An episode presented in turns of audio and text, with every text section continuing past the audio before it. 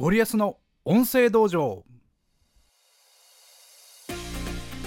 ボスゴリアスです。今回はネタ探しネタ作りについて考えてまいりましょう。初心者がつまずきやすいポイントの一つに話すネタがなくなるということがあります。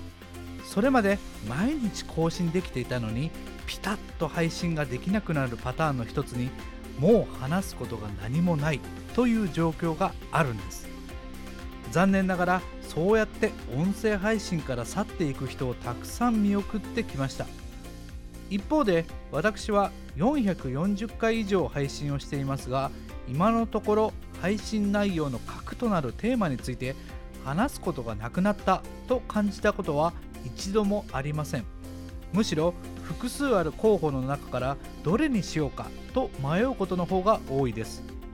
その違いはどこにあるでしょうか。それを一言で言うとすれば準備の差だと考えます。私は配信を始めた時こそ自分の持っているいわゆる持ちネタばかり話をしていましたがだんだん持ちネタだけでは限界がきます。そこで私は自分が話したいことを思いつく限り全部メモに書き出しました。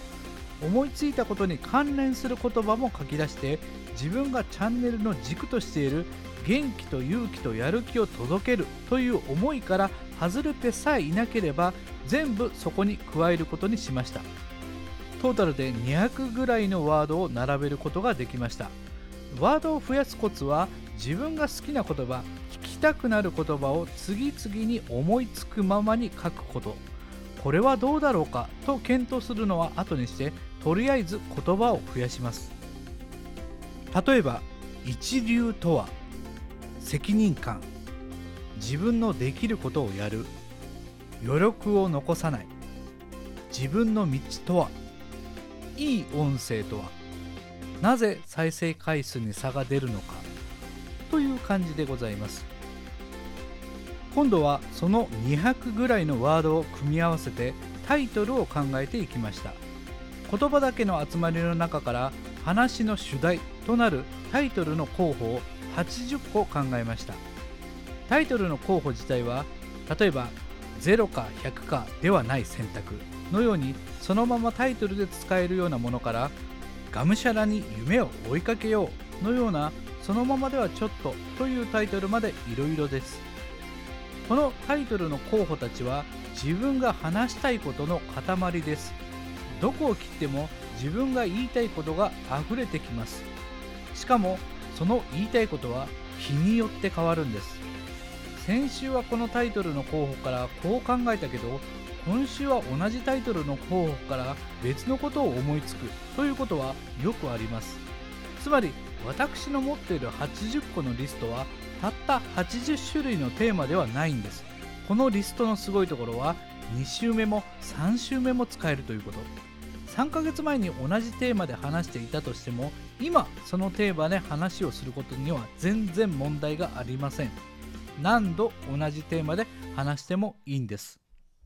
何度話してもいいテーマが80個もあればおそらく一生話せるということになります。肝心なことは自分が勝手に飽きてしまわないということです。リスナーさんは意外と同じ話でもちゃんと聞いてくれます。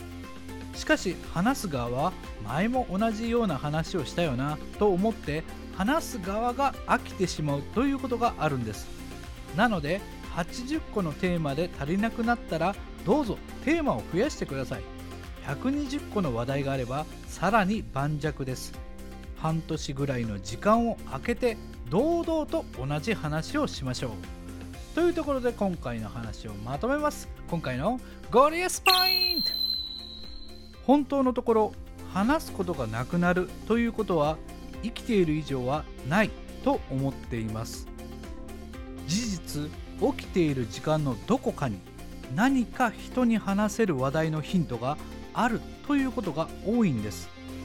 これは話題にできるかもというヒントを自分の持ちネタに絡ませてみてください。味付けが変わることで同じ持ちネタでもまるで別のもののように変わることがあります。今回は以上です。それではまたお会いしましょう。ありがとうございました。さよなら。